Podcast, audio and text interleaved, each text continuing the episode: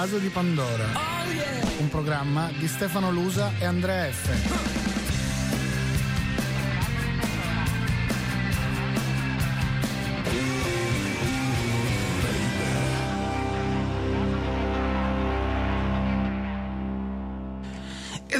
onda al vaso di Pandora dopo aver eh, parlato nel corso della trasmissione della eh, crisi ucraina. Passiamo un, a un altro scenario sempre in zona, la Georgia, dove anche lì sventolano bandiere dell'Unione eh, Europea. Ne parliamo con Marilisa Lorusso che ha collaborato con il Ministero degli Affari Esteri italiano nella missione in Georgia e presso l'ufficio del rappresentante speciale per la crisi in Georgia a Bruxelles e collabora con Osservatorio Balcani e Caucaso e anche con altre istituzioni che si occupano eh, di ricerca. Ricordo che anche che è eh, autrice del volume Georgia vent'anni dopo l'URSS. Buongiorno, buongiorno Marilisa. Buongiorno a voi. Ecco, insomma, eh, a un certo punto le cose sembrano essersi calmate in, in Georgia. Ci racconti brevemente cosa è successo? Sì, eh, come probabilmente hanno sentito gli ascoltatori, c'è stata una settimana molto turbolenta dal punto di vista politico perché era comparsa pressoché dal nulla una, un duplice un, progetto di legge che era stato ridefinito la legge russa, praticamente una legge sui finanziamenti alle organizzazioni internazionali, agli enti di ricerca, ai media e nel, nella seconda bozza anche alle singole persone eh, da parte dell'estero. Ed era stato chiaro da subito che per estero si intendevano soprattutto i partner occidentali, nel senso che ci sono anche media o organizzazioni che sono apertamente sostenute dalla Russia, ma mh, il dibattito del governo era sembrato più che altro rivolto verso i partner occidentali e questo aveva generato un allarme anche perché questo progetto di legge eh, era stato ricondotto al precedente russo del 2012 che aveva avuto un effetto devastante poi sulla società civile. E sono seguiti diciamo che quello di, mettere, di quello di mettere nel mirino eh, le, le, organizzazioni che ricevono finanziamenti dall'Occidente è una delle peculiarità di quelli che mh, mm, possono essere definiti i regimi, i regimi autoritari. Non succede soltanto eh, ad est eh, dell'Unione Europea, ma insomma anche gli ungheresi avevano adottato una legge, mm, provvedimenti non molto differenti no? per, per, tutelarsi dagli influssi, diciamo così, di Soros insomma la, la, la propa- di quella che definivano la, propa- propaganda insomma mm, eh, occident- occidentale o almeno di un certo tipo di idea di, di, di, di Occidente e di democrazia. Sono poi in verità provvedimenti che più che avere un profilo a volte dal punto di vista fiscale, perché c'è già trasparenza sulla questione dei finanziamenti organizzazioni sono già tenute a rendere noto eh, come viene creato il proprio budget, chiaramente certo. a fare una dichiarazione ufficiale. Io insomma collaboro ormai con la Giorgia da vent'anni, non, non, è mai successo che non abbia visto eh, nella descrizione delle organizzazioni da dove provengono i soldi, anzi eh, molto spesso le organizzazioni si fanno quasi vanto di mettere chiaramente se hanno un supporto estero e ehm, è più che altro una, una, situazione che crea discredito verso le organizzazioni e quindi le rende anche meno, meno popolari, meno seguite e molto spesso è il primo passo verso la loro abolizione, lo scioglimento, la messa al bando. Ehm, per il caso della Georgia specificatamente, perché come dice lei giustamente non è un unicum eh, relativo al processo legislativo georgiano, ehm, è particolarmente grave perché la Georgia è un paese con una grande difficoltà economica. Mm, già prima della pandemia il 40% della popolazione vive al, viveva con meno di 5 dollari al giorno. Quindi chiaramente non ha un mercato interno che permette di sostenere la società civile, cioè anche gli stessi media non è che possono puntare sulla pubblicità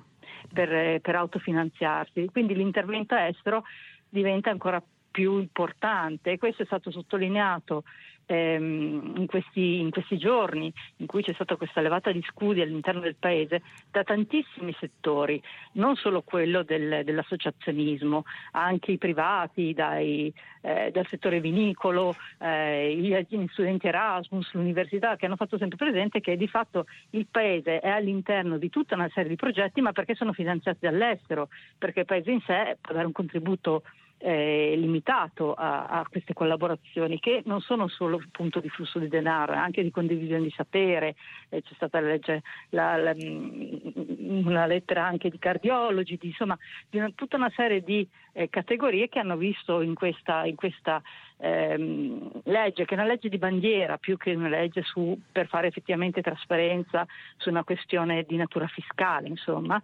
eh, hanno visto proprio il rischio di tagliare, essere tagliati fuori da tutto un sistema, alla fine il rischio di essere tagliati fuori dall'Europa, ecco, è diventata proprio una questione esistenziale. Ecco, ma come, ma come si arriva dal, dalla rivoluzione delle rose che ha portato il potere Mikhail Saakashvili al conflitto in Ossezia, al ritorno in qualche modo al, all'interno del, diciamo così, del, dell'ala protettiva di Mosca.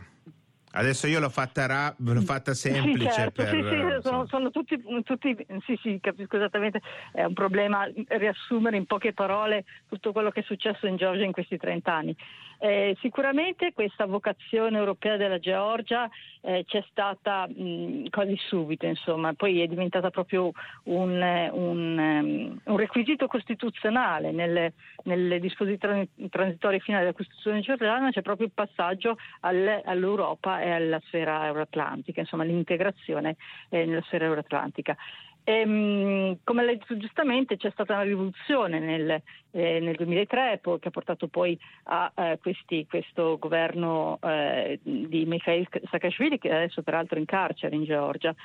E, ehm, e, questo governo è stato poi messo in discussione soprattutto per una questione di violazione di diritti, nel senso che c'è stato questo grosso slancio modernizzatore del paese eh, al quale non è seguita però un'effettiva democratizzazione. Questo chiaramente ha poi alienato eh, la popolazione dal, dal, dal, governo. Nel 2012 è arrivata questa alternativa che pareva un, una, a buona parte dell'elettorato un'alternativa valida, nel senso un partito più o meno di centro, piuttosto conservatore, e, e costruito intorno alla personalità di Bizine Ivanishvili, che è un oligarca che da solo, e questo è un altro abbastanza unicum della, eh, nella situazione georgiana ha qualcosa, una ricchezza paragonabile tipo al 30% del PIL nazionale, quindi parliamo di uno squilibrio di potere enorme di una singola persona rispetto all'intero, no, all'intero paese. E, mh, la situazione è sempre stata ambigua, nel senso che Bizen Ivanishvili ha creato il, il pro, la propria ricchezza e quindi anche il network che ha generato questa ricchezza, i legami personali che hanno generato questa ricchezza fondamentalmente in Russia e mh, che lui abbia reciso questi rapporti non, non, è, non, non, ce n'è prova, anzi Transparency International in Georgia ha fatto proprio presente che al di là delle dichiarazioni ufficiali lui è rimasto come agente economico attivo in Russia. E la situazione poi con la, l'invasione dell'Ucraina ha esasperato questa frattura, nel senso che eh, prima il sogno georgiano, partito di governo di Ivanishvili, che pure non ha più incarichi ufficiali.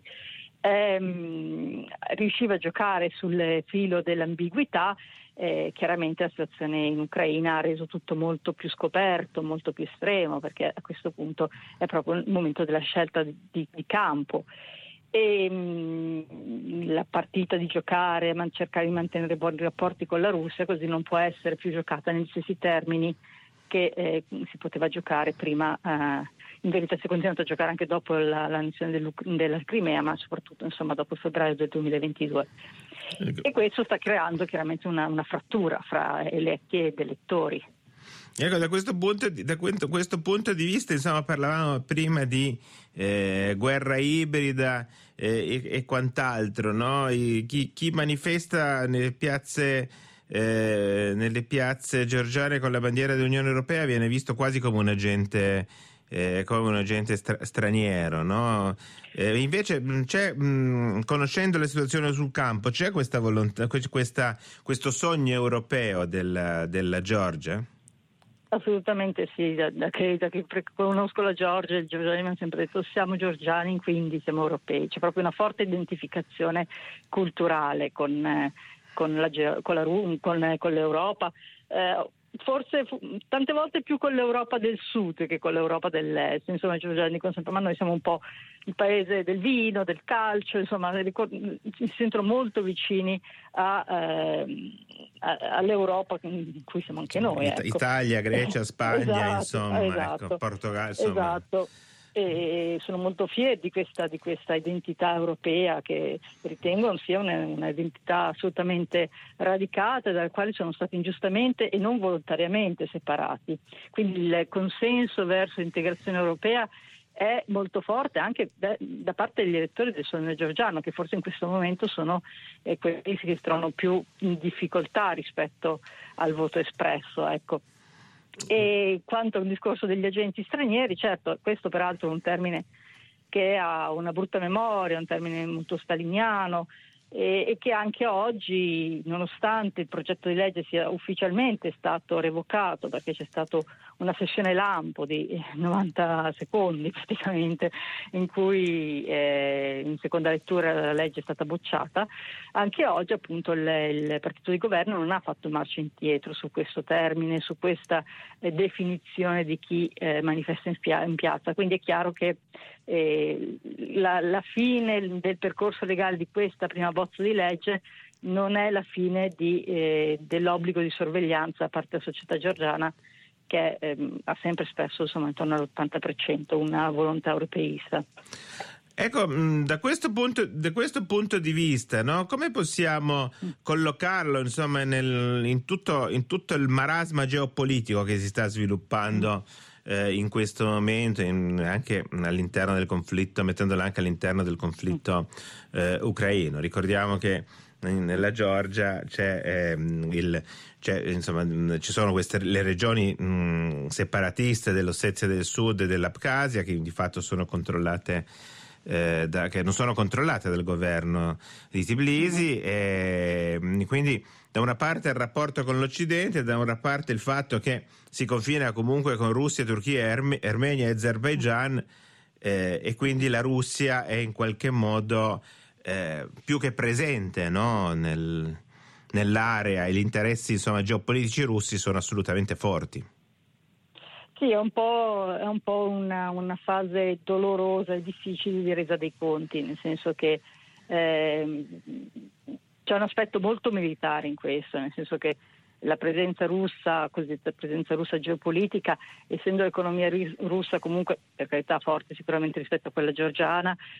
però un'economia che si è largamente deindustrializzata e, e fa sempre più affidamento solo alle risorse primarie, quindi insomma un'economia che è abbastanza terzomondizzata rispetto a quella che era l'economia dell'Unione Sovietica. È, è, una, è diciamo una, una sponda economica che si è molto indebolita e che presumibilmente non si rafforzerà nel futuro. Quindi questa presenza geopolitica è molto di più una presenza militare, di cercare di trattenere con la forza, eh, presenza, mm, insomma, presidiare militarmente delle aree. E c'è stato un, sicuramente un rafforzamento mm, significativo del, del, dell'investimento militare della Russia in questi anni, al di là della crescita del suo budget militare del 120%. E, mm, però per esempio per la Georgia era riuscita a negoziare l'uscita definitiva dalle basi, delle basi russe, che erano quanto era rimasto dall'Unione Sovietica nel 2005 e nel 2008 è stata invasa. C'è chiaramente una volontà di presidiare militarmente l'area. Queste basi poi sono rimaste con il riconoscimento di questi, aree, di questi secessionisti. Chiaramente la, la guerra in Ucraina eh, sta creando un'accelerazione forte di quelli che sono processi già in corso, quindi eh, il georgiano molto giocato nel cercare di mantenere eh, il controllo del, della reazione dell'opinione pubblica che si è molto mobilitata rispetto all'Ucraina, c'è stata una, una, forte empatia verso il popolo ucraino anche in questi giorni di manifestazione, c'è stata sempre una grande solidarietà reciproca rispetto all'aggressione ehm, russa e Sogno ha giocato molto sulla paura del ritorno della guerra, quindi ah, in verità l'Occidente vuole aprire un secondo fronte, eh, se non ci fossimo noi, ci fosse l'opposizione, eh, saremmo già in guerra, insomma questo tipo di, eh, di mh, dialettica che un paese che ha eh, subito fin 15 anni fa una guerra chiaramente non può eh, che eh, viverla in modo molto turbato, anche perché parliamo di un paese di 3 milioni di abitanti e 700 mila, insomma quindi un paese mh, che ha delle limitate capacità di resistenza dal punto di vista militare e che appunto adesso ha 7.000 eh, militari russi sul proprio territorio nelle cosiddette aree secessioniste. Che, che, a quel, che, a quel, punto la Russia non, non, non mollerà mai, insomma, o no, le ha anche riconosciute, le ha anche riconosciute politicamente quindi eh, c'è stata proprio una scelta molto evidente di intaccare in modo definitivo la, mm, l'integrità territoriale della Georgia e questo chiaramente crea anche una, una, grande solidarietà con l'Ucraina, fra il popolo georgiano e il popolo ucraino. Ecco, mh, mm, mm, quelle bandiere dell'Unione Europea sventolate nelle piazze a Tbilisi cosa, cosa stanno a significare? È una scelta molto forte, anche oggi dopo questa sessione lampo del, del eh, Parlamento georgiano il drappo europeo è stato lasciato deliberatamente sul seggio eh, del, del, Parlamento, insomma, e, mh, sul seggio del Presidente del Parlamento. È chiaramente una, una volontà mh, molto chiara di un paese che prima appunto si ritiene culturalmente un paese europeo e poi è un paese che ha un problema di,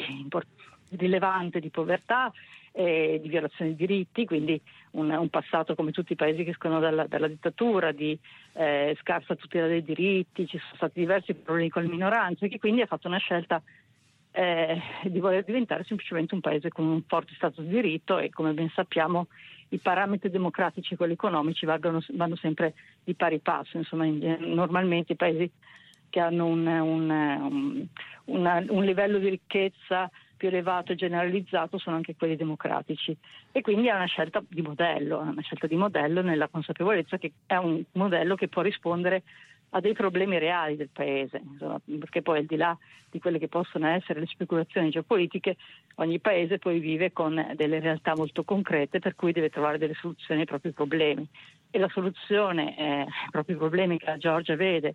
problemi con le minoranze, problemi di tutela del, dello Stato, della propria integrità territoriale, i problemi di eh, crescita economica sostenibile, di integrazione all'interno di una eh, realtà dinamica, culturale, internazionale, eccetera, eccetera. Tutta una situazione che oltre Cortina, da, quando era oltre Cortina, non, non, sentiva di essere privata, insomma,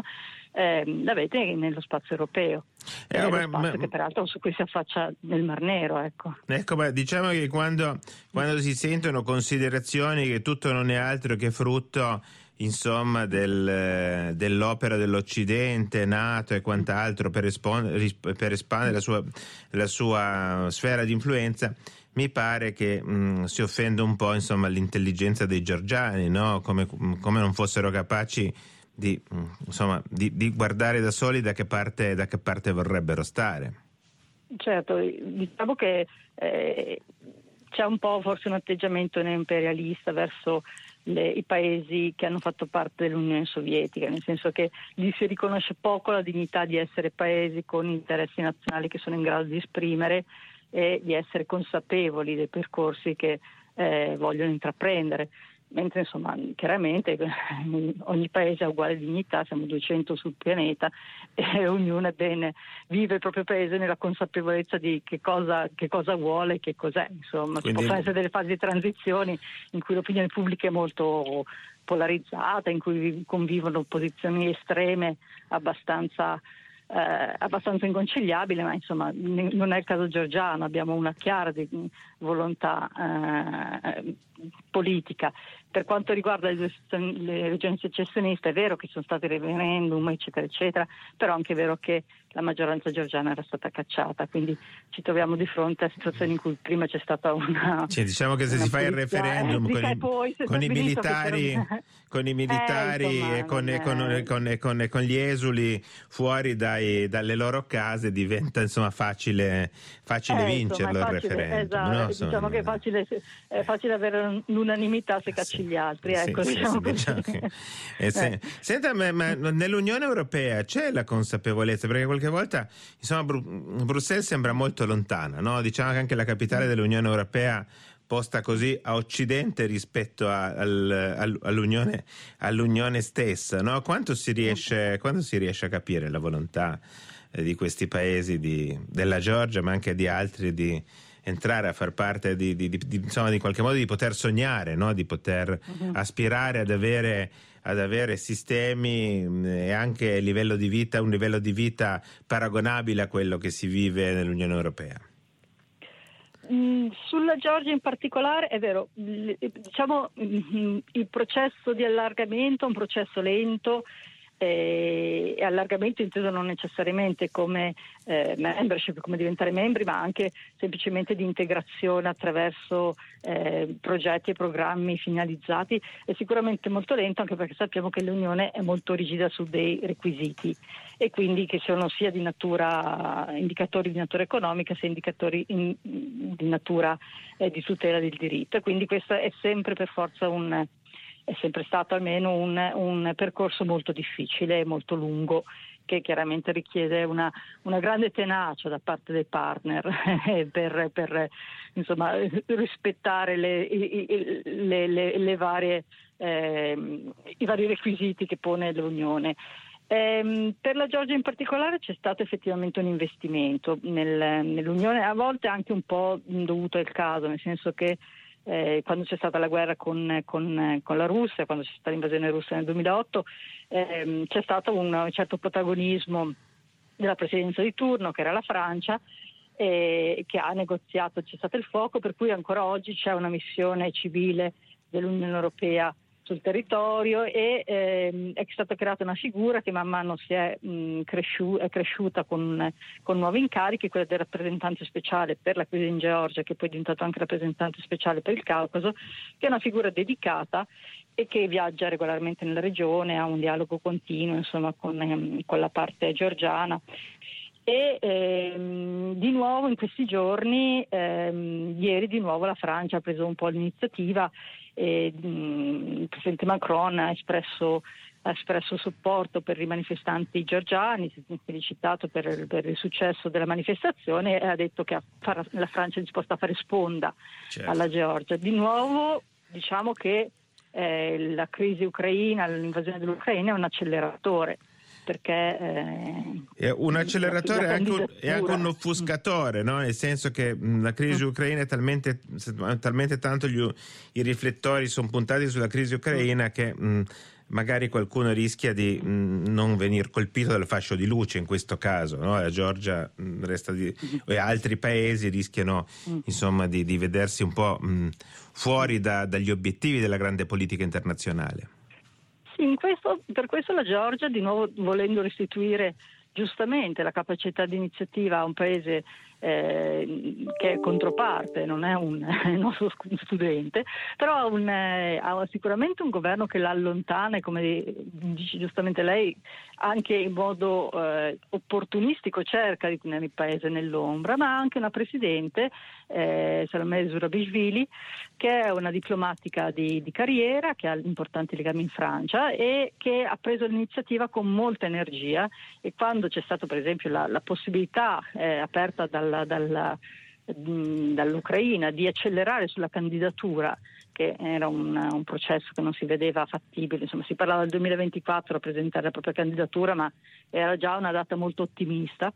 Eh, ha preso l'iniziativa, eh, si è fatto un giro di capitali, insomma ha fatto presente che la Georgia c'è, ci vuole essere, ehm, ha diritto di esserci e quindi ha, eh, ha preso in mano l'iniziativa e, ed è stata ascoltata perché comunque poi eh, il processo si è aperto, adesso la, la, Georgia non ha avuto lo status di candidato, però ha già ha mosso, si sono mosse un po' eh, le cose in questa direzione, anche appunto per, per questo colpo di reni dato dalla Presidenza che è un po' in una condizione di coabitazione non pacifica con, con, questo, governo. con questo governo. Benissimo, grazie, grazie eh, Marilisa Lorusso di essere stata con noi a Radio Capodistria. Il vaso grazie di Pandora finisce qui, naturalmente noi torneremo venerdì prossimo con tanti nuovi eh, argomenti. Buon fine settimana da Stefano Lusa.